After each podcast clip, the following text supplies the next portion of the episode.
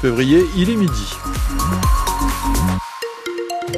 Le journal Simon Chenot. Bonjour Simon. Bonjour. Ça va souffler hein, jusqu'à 120 km heure, même en rafale dans le Finistère avec de la pluie, des risques de rage, des températures en légère baisse.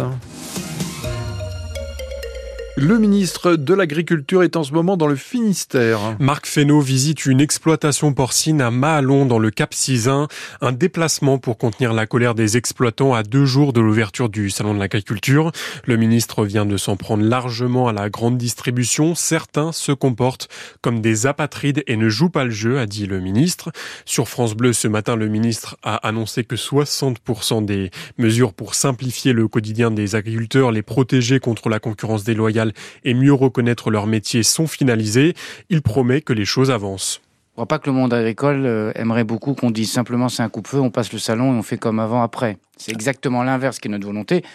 Simplement, il y a des, comment des, mots qui ont été posés, des actes qui ont été annoncés, et il n'est pas normal qu'avant le salon, avant ce moment où c'est la rencontre des professionnels agricoles, du monde agricole avec les citoyens, mais aussi avec les responsables publics, qu'on puisse dire là où on en est et ce qu'on a fait. Et j'ai dit depuis le début qu'il y aurait avant le salon, pendant le salon et énormément de choses aussi après le salon. La question de la rémunération, elle est quand même encore devant nous. La question de la simplification, même si on a posé un certain nombre d'actes, parce qu'il faut montrer et faire confiance. Il y a des décrets qui sont posés sur la table, il y a des écritures sur un texte projet de loi, il y a des simplifications qui sont déjà à l'œuvre. Ça, c'est pas des, c'est pas des mots. Hein.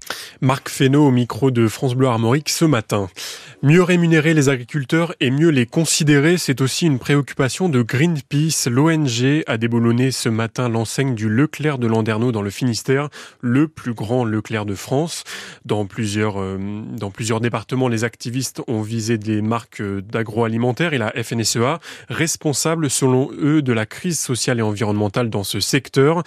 Le Greenpeace demande au gouvernement une transition écologique stricte. L'agriculture, c'est le sujet sensible pour le gouvernement en ce moment, mais il y en a un autre à venir, le plan loup, qui divise tant les agriculteurs et les défenseurs de l'environnement. Un nouveau plan doit être dévoilé aujourd'hui ou demain. Il devrait aller dans le sens des agriculteurs avec une simplification par exemple des protocoles de tir. En 2022, ce sont 12 000 têtes de bétail qui ont été attaquées. Les associations de parents d'élèves poursuivent leur mobilisation. Contre la carte scolaire de la rentrée qui prévoit de fermer 64 classes dans le Finistère, 45 dans le Morbihan et 42 dans les Côtes d'Armor. Plusieurs appels à manifester ont été lancés aujourd'hui à Quimper devant la direction des services départementaux de l'éducation nationale où devait, devait être entérinée ce matin la carte scolaire. Guylaine Hainaut était notre invitée ce matin. Elle est la directrice académique du Finistère et elle explique que c'est la baisse du nombre d'élèves inscrits qui est à l'origine des fermetures. Il y a un attachement euh, à son école, à la fois euh, par les maires, par les élus, par les familles et par les équipes aussi. Euh, donc personne n'est heureux de fermer une classe. moi, je souhaiterais en ouvrir bien plus que d'en fermer. Après, c'est très lié à l'évolution démographique de, du département. Et quand moi je parle de démographie, je parle de la démographie scolaire. À la même époque, l'année dernière, on prévoyait une baisse de 723 élèves et à la rentrée, en fait, on a eu une baisse de plus de 1000 élèves, 1068. Pour la rentrée 2024, la baisse attendue est de 676 élèves.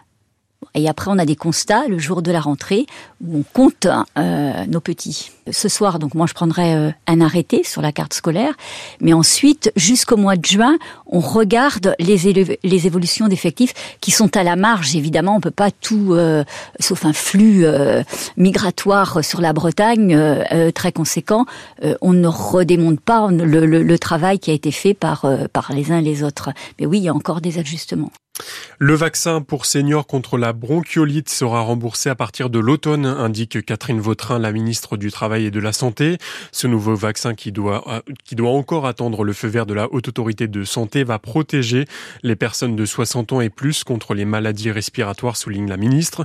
Des infections qui ont généralement lieu l'hiver et sont très contagieuses. Le corps de la femme de 32 ans, disparu depuis le 15 février, a été retrouvé. Hier, dans un sous-bois du pays de l'Orient, avec des plaies possiblement causées par armes blanches, explique le procureur de Lorient dans un communiqué.